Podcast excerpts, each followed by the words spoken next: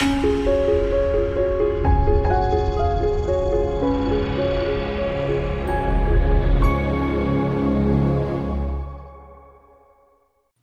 is Jim Fleming. Thanks for listening to this podcast. If you'd like to find out more about Stuart Heights or more about our class, or if you'd like to leave us some feedback, you can do so at teachings.jim314.com.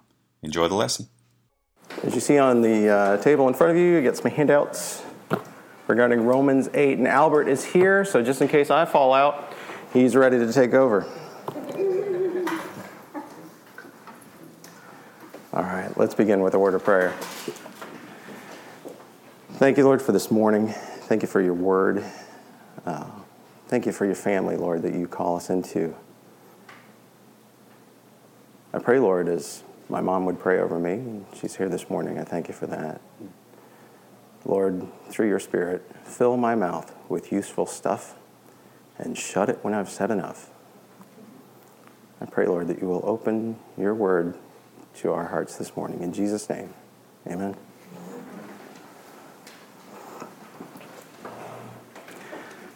Now, this week we've had some fun. Um, the idea of following George Jackson and teaching a class was daunting. And so, by Jim following me next week, he'll have a much easier job than what I'm doing right now. So. The guy nailed it, didn't he? The Holy Spirit flowing through George Jackson last week. Just, man, mind blown. Uh, so we were shooting some text back and forth, and I suggested to Jim, hey, you know, what if I go with uh, the title of the lesson this week Romans 8, Your Premier Predestination Destination? And wisely, Jim said, no.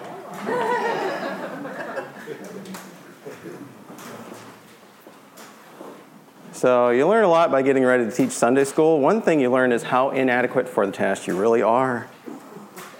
Um, Another thing, when you choose Romans 8, you realize how big that is. And so this is going to be a 50 mile overview because you could spend years in Romans 8. And uh, Albert, you've not completed that book yet that you're writing on Romans 8 at this point, have you? No. No. No. So that's going to take a while too. So, so thinking that you could stand up here as a rookie teaching this text and get the whole thing, you would be deluded. Um, Another thing you find out prepping for a lesson is that, man, y'all might not get anywhere near as much out of this as me because you just, it's been hammering me all week, well, two weeks. Um, and you, you look inside yourself and you see where Paul is struggling in Romans 7. He says, Oh, wretched man that I am, who can save me from this body of death? and you see things in your life that aren't consistent with the scriptures and you try and you and you fall before the lord and you say help me and that's the best that you can do because our best is as filthy rags before him and when we allow the holy spirit to come in and work with us work in us work through us work on us put us on the ground mill us out squash us that's when the richness comes out. That's when your soul and your body start to get together and say, This really is real. This is serious. This is life. This is not a game. This is practice for what's later to come, for the glory that's later to come. Then you realize how the devil doesn't want the word preached. And you sit down at your computer in the morning of the day that you are preparing the lesson, and it crashes and it sits there stuck. You stare at it, and it stares back. And you try to type things in there from the word, and it goes, uh. and you realize that maybe there's something in here that the devil doesn't want people to hear. And being Romans 8, and if you've ever read Romans 8, there's a lot. But the best thing that you can learn in preparing for a lesson is that it truly is all about Jesus. So I chose All I Really Need to Know, I learned in Romans 8. It is one of those all encompassing chapters in the Bible. And part of that title comes from Robert Fulghum's work, uh, the book that I still have, All I Really Need to Know, I Learned in Kindergarten. and his credo on life. And I, as a teenager, I had it on, posted on the, on the wall in my room. So he writes All I really need to know about how to live and what to do and how to be, I learned in kindergarten. Wisdom was not at the top of the graduate school mountain, but there in the sandpile at school, these are the things I learned share everything, play fair, don't hit people, put things back where you found them, clean up your own mess, don't take things that aren't yours, say you're sorry when you hurt somebody, wash your hands before you eat, flush. Warm cookies and cold milk are good for you. Live a balanced life. Learn some and think some and draw and paint and sing and dance and play and work every day some. Take a nap every afternoon. When you go out into the world, watch for traffic, hold hands, and stick together. Be aware of wonder. Remember the little seed in the styrofoam cup? The roots go down and the plant goes up, and nobody really knows how or why, but we're all like that. Goldfish and hamsters and white mice and even the little seed in the styrofoam cup, they all die. So do we. And then remember the Dick and Jane books and the first word you learned, the biggest word of all look. Everything you know, need to know is in there somewhere the golden rule and love and basic sanitation, ecology and politics and equality and sane living. Take any one of those items and extrapolate it into sophisticated adult terms and apply it to your family life or your work or government or your world, and it holds true and clear and firm. Think what a better world it would be if we all, the whole world, had cookies and milk at about 3 o'clock in the afternoon and then lay down with our blankies for a nap. Or if all governments had as a basic policy to always put things back where they found them and to clean up their own mess. And it is still true, no matter how old you are, when you go out into the world, it is best to hold hands and stick together. Now, that's not bad for a Unitarian parish minister, and the concept here is that of one place that teaches everything you need. Nice try, Robert Fulghum, but I prefer Romans 8. So let's read that. There is therefore now no condemnation to those who are in Christ Jesus, who do not walk according to the flesh, but according to the Spirit. For the law of the Spirit of life in Christ Jesus had made me free from the law of sin and death. For what the law could not do, in that it was weak through the flesh, God did by sending his own Son in the likeness of sinful flesh. On account of sin, he condemned sin in the flesh, that the righteous requirement of the law might be fulfilled in us who do not walk according to the flesh, but according to the Spirit. For those who live according to the flesh set their minds on the things of the flesh, but those who live according to the Spirit, the things of the Spirit. For to be carnally minded is death, but to be spiritually minded is life and peace, because the carnal mind is enmity against God. For it is not subject to the law of God, nor indeed can it be. So then, those who are in the flesh cannot please God. But you are not in the flesh, but in the Spirit, if indeed the Spirit of God dwells in you. Now, if anyone does not have the Spirit of Christ, he is not his. And if Christ is in you, the body is dead because of sin but the Spirit is life because of righteousness. But if the Spirit of Him who raised Jesus from the dead dwells in you, He who raised Christ from the dead will also give life to your mortal bodies through His Spirit who dwells in you. Therefore, brethren, we are debtors, not to the flesh, to live according to the flesh. For if you live according to the flesh, you will die. But if by the Spirit you put to death the deeds of the body, you will live. For as many as are led by the Spirit of God, these are the sons of God. For you did not receive the bondage, the spirit of bondage again to fear, but you received the spirit of adoption by whom we cry out, Abba, Father. The Spirit Himself bears witness with our spirit that we are children of God, and if children, then heirs, heirs of God, and joint heirs with Christ, if indeed we suffer with Him, that we may also be glorified together. For I consider the sufferings of this present time are not worthy to be compared with the glory with which. With, eh, let's start there again podcast. For I consider that the sufferings of this present time are not worthy to be compared with the glory which shall be revealed in us. For the earnest expectation of the creation eagerly awaits the revealing of the sons of God. For the creation was subjected to futility, not willingly, but because of him who subjected it in hope, because the creation itself also will be delivered from the bondage of corruption into the glorious liberty of the children of God. For we know that the whole creation groans and labors with birth pangs together until now. Not only that, but we also, who have the first fruits of the Spirit, even we ourselves groan within ourselves, eagerly awaiting for the adoption, the redemption of our body. For we were saved in this hope, but hope that is seen is not hope. For why does one still hope for what he sees? But if we hope for what we do not see, we eagerly wait for it with perseverance. Likewise, the Spirit also helps in our weakness. For we do not know what for we do not know what we should pray for as we ought. But the Spirit himself makes intercession for us with groanings which cannot be uttered.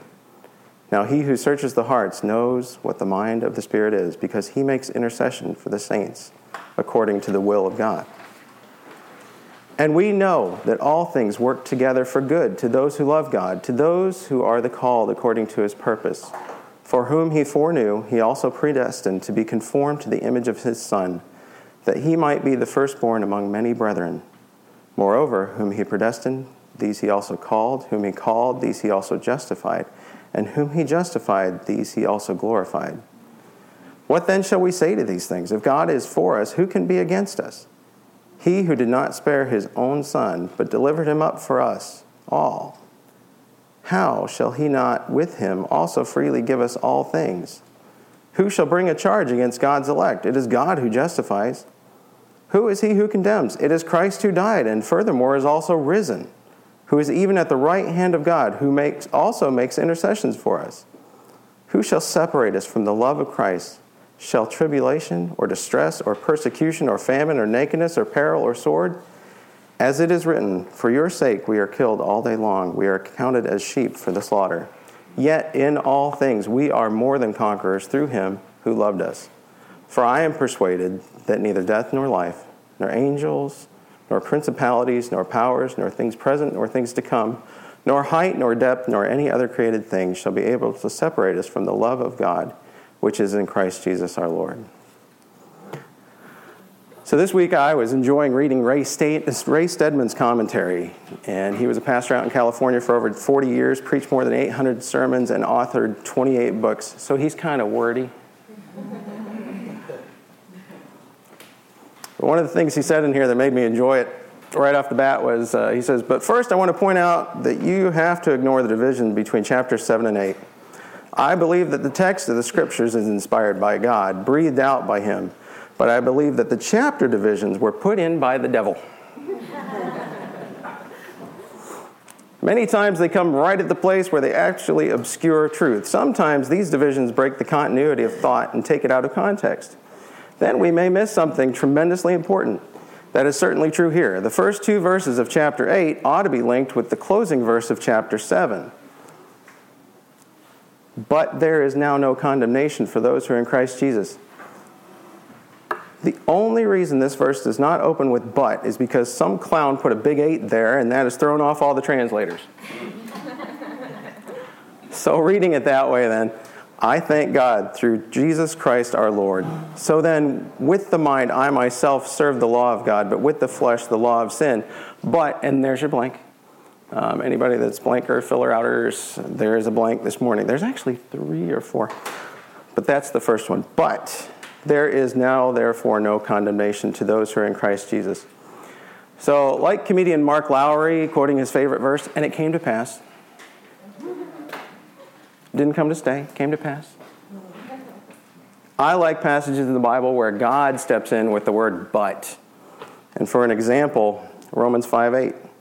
But God demonstrates his own love toward us, that while we were yet sinners, Christ died for us.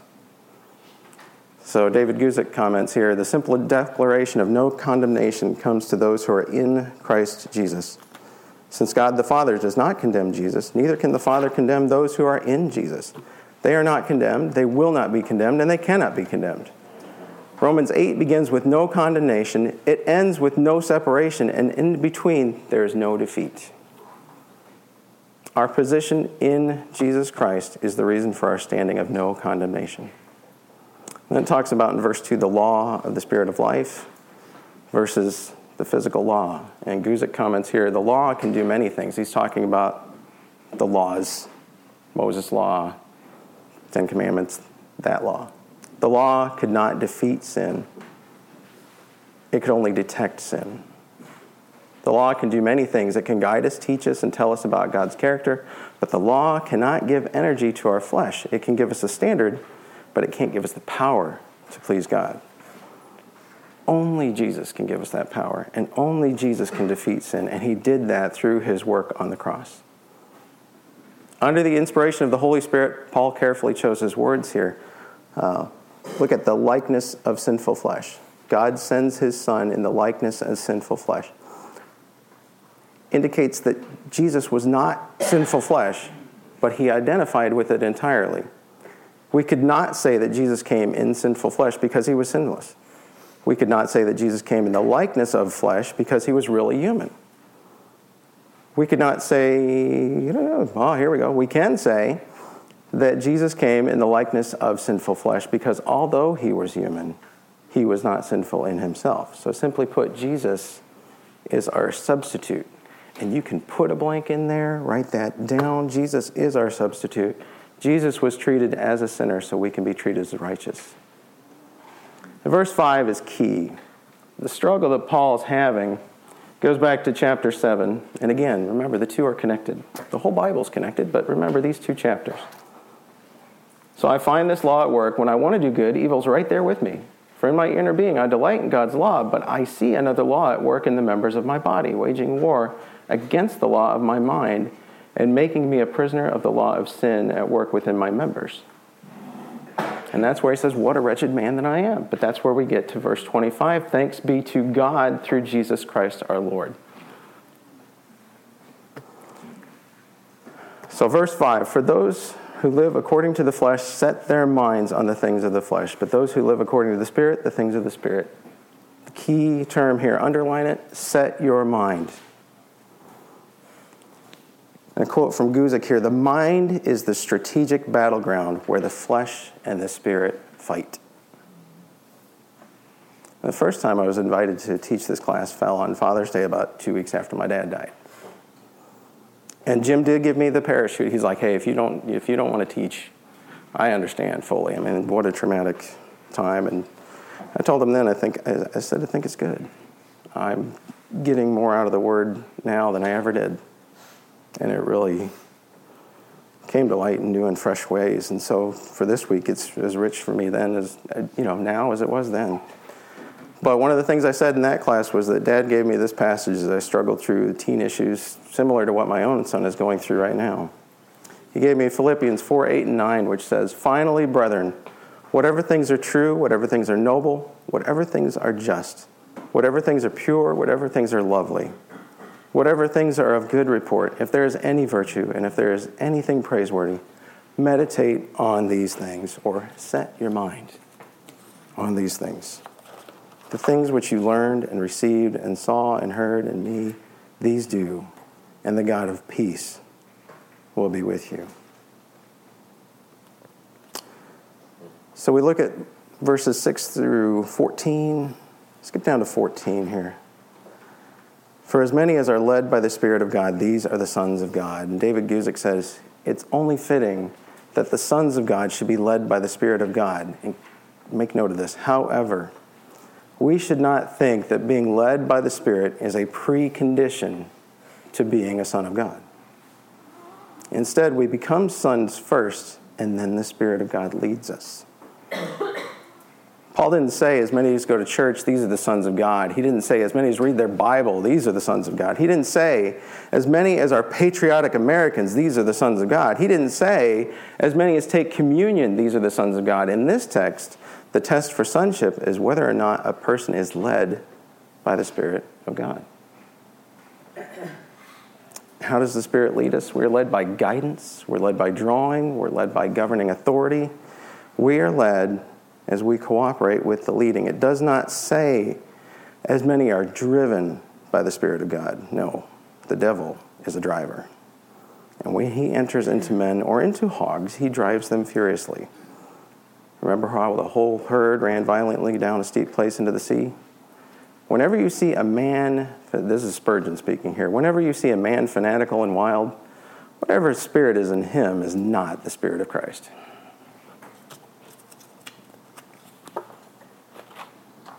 So, where does the Holy Spirit lead us? He leads us to repentance.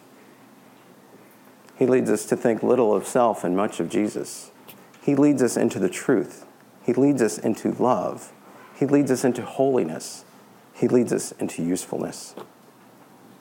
And then verse 15. For you did not receive the spirit of bondage again to fear, but you received the spirit of adoption by whom we cry out, Abba, Father.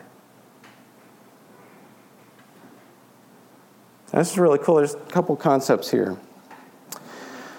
Guzik talks about under Roman adoption, because this is the book of the Romans, to the Romans, but under their laws, under Roman adoption, the life and standing of the adopted child changed completely.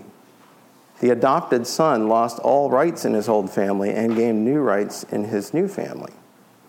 The old life of the adopted son was completely wiped out, with all debts being canceled, with nothing from his past counting against him anymore.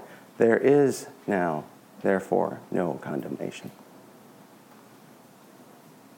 Stedman says here too the closest and most intimate relationship you can have is the awareness that you belong to a father. With the father's arms around you, a father's heart concerned for you, a father's wisdom planning for you, and a father's love protecting and guarding you. If you have ever sensed the fatherhood of God, the brotherhood of Jesus, it is because the Spirit of God has awakened your heart to sense that you belong to the family of God. So in verse 16, the Spirit Himself bears witness with our spirit that we are children of God. And that's important because under Jewish law, as Guzik points out, at the mouth of two or three witnesses, everything had to be established. And that was out of Deuteronomy. There are two witnesses to our salvation our own witness and the witness of the Spirit. So, verse 17, and if children, then heirs, heirs of God and joint heirs with Christ, if indeed we suffer with him, that we may also be glorified together. We looked at Colossians 1.24 a month back. I now rejoice in my sufferings for you and fill up in my flesh what was lacking in the afflictions of Christ for the sake of his body, which is the church. And I talked about that Maasai warrior who was saved and he went back to the village to witness and he was rejected and turned away and at points beaten. And the last time he was beaten, it was he, he could do nothing to save himself. He was brought in by the villagers. And what they saw in that Maasai warrior was that filling up in his flesh, completing the sufferings of Christ, so that they had somebody they could witness in front of them who cared enough to go to death for them. A picture of Christ. Guzik, because we're in Christ, we're also called to share in his suffering. God's children are not immune from trials and suffering.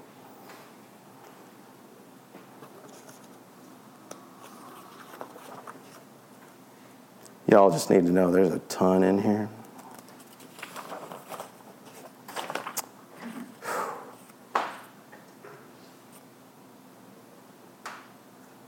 This is kind of cool. Verse 18 For I consider that the sufferings of this present time are not worthy to be compared with the glory which shall be revealed in us. For the earnest expectation of the creation eagerly awaits the revealing of the sons of God. Stedman writes here the word in the original language, which is translated eager expectation, is an interesting word. It's a word that pictures a man standing and waiting for something to happen, craning his head forward. Ever been to a concert, getting ready for the artist to come out? They step out on stage, the place goes nuts. All right? Nothing compared to when God reveals the sons of God. And creation, it says, is, is the one that's standing there, waiting for it to happen. Creation, remember, in the garden, the lion lay down with the lamb. Animals didn't fight with each other. Everything was at peace, and then sin entered the picture. So it, it's talking here as creation remembers what it was like without sin, and it's waiting for a time again when it will be without sin. It's waiting for Jesus to step back on the stage, coming again. Waiting, craning. Where is he? Can't wait. He's coming again. Creation itself is waiting. Why? Because it was subjected to futility. Not willingly, but because of him who subjected it in hope. This is Christ subjecting creation in hope. There was a plan from the beginning. There's creation, the fall of man. Christ comes, the perfect sacrifice, church age, this living out of the faith, and eventually coming back again to set things right. Creation is waiting for it eagerly. And you see all the groaning going on here. Uh, let's get down to verse 27. Now, he who searches the. No. No, no, no, no, no. 26. Likewise, the Spirit also helps in our weaknesses, for we do not know what we should pray for as we ought, but the Spirit Himself makes intercessions for us with groanings which cannot be uttered. The Spirit is groaning. So there's three groans in this passage. Nature's groaning, we're groaning, and the Spirit is groaning with words that cannot be uttered. So this passage helps us to understand prayer. The apostle says we don't know what to pray for as we ought. We lack wisdom. I wanted to point out immediately this is not an encouragement to cease praying. Uh, Paul tells us that the praying of the Spirit is done with groans which words cannot express. Now, the tongues, okay, so we talk about speaking in tongues. Might as well. We're going to talk about predestination too. tongues are words, they're the words of other languages. These are groans of the Spirit, so deep and impossible to verbalize that we can't say anything at all. We just feel deeply.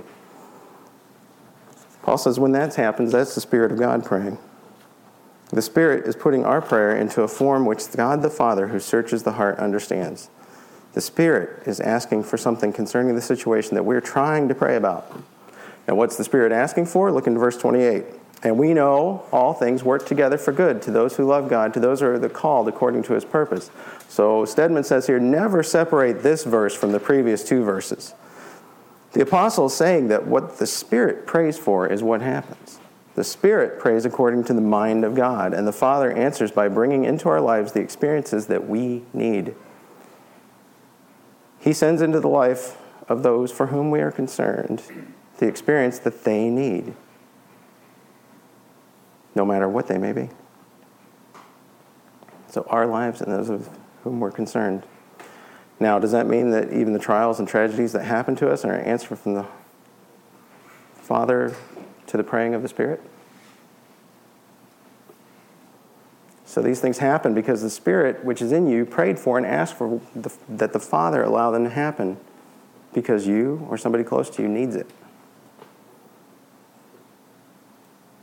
We don't always see the reason why. That's not our job.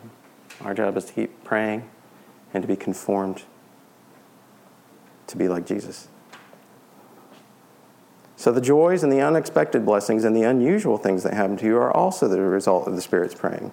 The Spirit is praying that these things will happen. He's voicing the deep concern of God Himself for your needs and mine. Out of this grows the assurance that no matter what happens, it will work together for good. This verse does not tell us that everything that happens to us is good.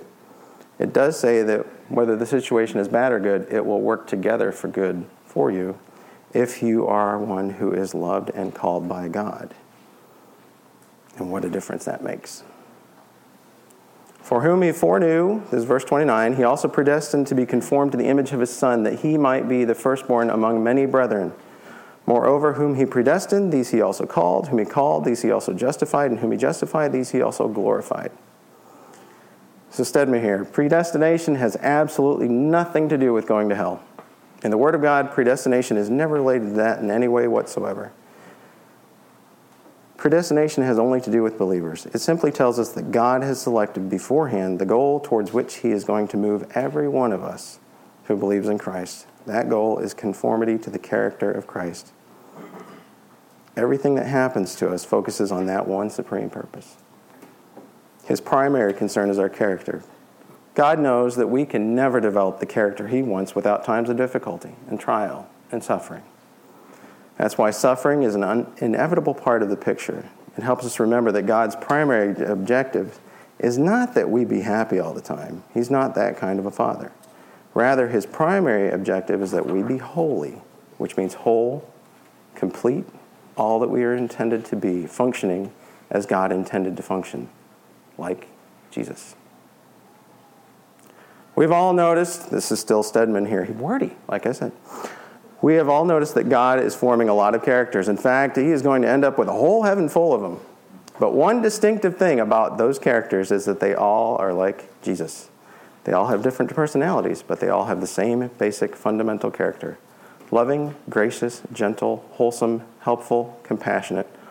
All the things that mark that magnificent life of Jesus, interpreted in a thousand and one different ways in our human lives.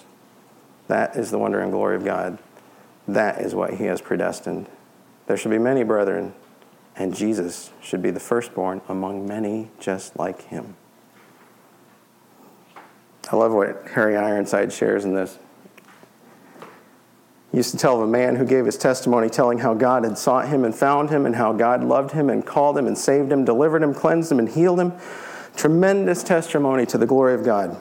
After the meeting, one rather legalistic brother took him aside and said, You know, I appreciate all that you said about what God did for you, but you didn't mention about your part in it.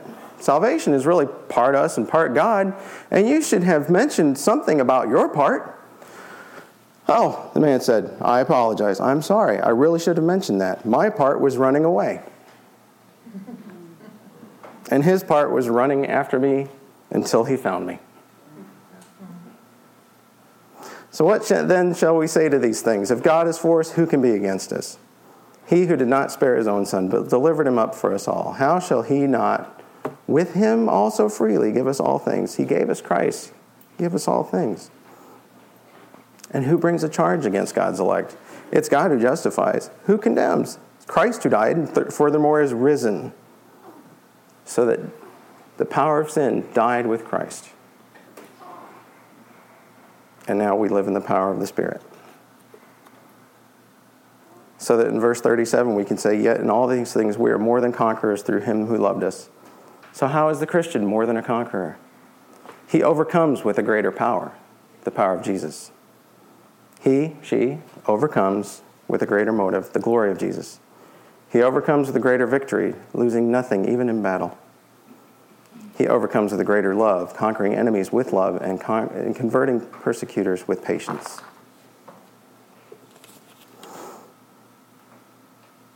So I could read verses 38 and 39, but instead I'm going to read this quote from Ruth Harms Calkin, who wrote God, I may fall flat on my face.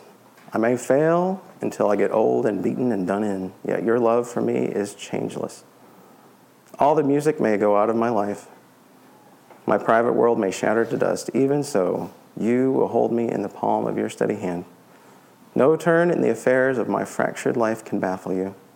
Satan, with all his braggadocio, cannot distract you. Nothing can separate me from your measureless love. Pain can't, disappointment can't, anguish can't. Yesterday, today, tomorrow, can't. The loss of my dearest love can't. Death can't. Life can't. Riots, war, insanity, unidentity, hunger, neurosis, disease, none of these things, nor all of them heaped together, can budge the fact that I am dearly loved, completely forgiven, and forever free through Jesus Christ, your beloved Son. So if you get nothing else from this lesson, um, take away this it's all about Jesus. And the second line there, set your mind on Jesus. So you're feeling broken this morning? Good. Because you were never whole and complete in yourself. And if you're having an identity crisis this morning, let me help you with that. You are not your own. You have been bought with a price. You are no longer condemned to serve sin and the devil you have been eternally secured in Christ Jesus. Let's pray. Our Father, I'm sure that there are many here today who have been struggling against very powerful forces in their lives, many who have been wanting to be free from destructive things. Lord, thank you that you have found a different way out. Thank you that the way out is not by forcing ourselves to be different, but by seeing that we already are different. We have been cleansed and purified and made whole in Christ Jesus our Lord. He is our life, and we belong to Him and always will. What a difference that is. Help us to believe it and act that way. In Jesus' name, amen.